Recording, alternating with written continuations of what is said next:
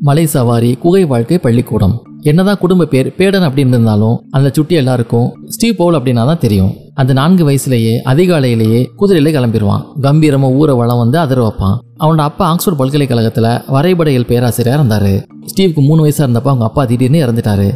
ஸ்டீவோட ஆறு சகோதரர்களும் அப்பாவோட மறைவுனால துக்கம் தாங்காம அழுதுகிட்டு இருந்தப்ப ஸ்டீவ் மட்டும் அம்மாவுக்கு உதவியா ஓடி ஆடி வேலைகள் செஞ்சு வைக்க வச்சான். ஸ்டீவோட தாத்தா வில்லியம் ஹென்ரி ஸ்மித் பிரிட்டிஷ் ராணுவத்தில் இருந்தார். சகோதரர்களை விட தாத்தா தான் ஸ்டீவோட பெரிய தோஸ்த். அவரோட நிறைய நேரம் செலவழிப்பான். லண்டன்ல அப்ப ரோஸ் ஹில்ஸ் அப்படிங்கிற பள்ளி ரொம்ப பிரபலமா இருந்துச்சு. அங்க ஸ்டீவ் சேர்க்கப்பட்டான். ஆனா அவன் கவனம் எல்லாம் சாகசங்களோட மேலதான் இருந்துச்சு. பக்கத்துல இருந்த வனப்பகுதி அவனை ஈர்த்துச்சு. பள்ளியிலேருந்து அடிக்கடி காணாம போவான். காட்டு இலைகள் முயல் குட்டிகளை துரத்தி படிக்கிறது விலங்குகளோட காலடி தடத்தை மறைஞ்சிருந்து பின்தொடர்றது இது போன்ற விஷயங்கள்ல சூறப்புலியா இருந்தான். அஞ்சு வயசுல அட காட்டுக்குள்ள துணிச்சலோட போவான். போற வழியை மறக்காம இருக்க ஒரு யுக்தியை கையாண்டான். மரங்கள்ல சமிகைகளை தனக்கு புரியுறபடியே வரைஞ்சு வழிகளை அறிஞ்சுக்குவான். காட்டின் மீது எந்த அளவுக்கு ஆர்வம் இருந்துச்சோ அதே போல படிப்பிலும் ஸ்டீவ் கில்லாடி. அவனது பக்கத்து ஊர்ல சாட்டர் ஹவுஸ் பப்ளிக் ஸ்கூல் அப்படிங்கிற ஒரு பிரம்மாண்ட பள்ளி இருந்துச்சு. அதுல சேர்றதுக்காக ஸ்டீவ் உட்பட பலரும் நுழைவு தேர்வு எழுதினாங்க. ஸ்டீவ் உதவித்தொகை பெற்று கல்வி கற்கும் தகுதியோடு தேர்ச்சி அடைஞ்சான்.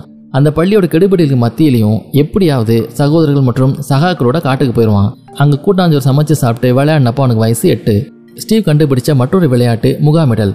காடு ஆத்தங்கரை மலையாடி வரம் அப்படியே தேர்வு செஞ்சு அங்கே போய் தங்குறதுக்கு நண்பர்களை தேர்வு செய்வான். கூடாரம் மரத்தின் மீது பரன்கள் அமைக்கிறது கயிறு ஏணி அப்படின்னு கச்சிதமா முகாம்கள் அமைக்கிறது அவனுக்கு கைவந்த கலை. ஒன்பது வயசுலேயே தன்னந்தனியா எங்கேயும் போற தைரியசாலியா இருந்தான் ஒரு நாள் பள்ளியை விட்டு வீட்டுக்கு வந்துட்டு இருந்தான் ஸ்டீவ். அப்போ சாலையில் ஒரு பெரிய ஓசையோட ஒரு ராணுவ ஜீப்பும் மோட்டர் பைக்கும் மோதிக்குச்சு. பைக்கில் வந்தவர் கீழே விழுந்து ரத்தமும் வழியுமா துடிச்சாரு. அந்த பக்கம் வந்தவங்க எல்லாரும் கூடி நின்று வேடிக்கை மட்டுமே பார்த்தாங்க. ஸ்டீவ் ஓடி போய் அவர் தூக்குனான். தனது கைக்குட்டையால் அடிப்பட்டவரோட எலும்பு முறிவுக்கு கட்டுப்பட்டான். பிறகு அங்கே வந்த மருத்துவர்கள் அவனை பாராட்டினாங்க. முதலுதவி செய்கிறத பற்றி தெரிஞ்சுக்கிறதுக்காக அவனை தங்களோட இடத்துக்கே வர சொல்லி பயிற்சியும் தந்தாங்க. அப்போ ஸ்டீவோட வயசு பத்து.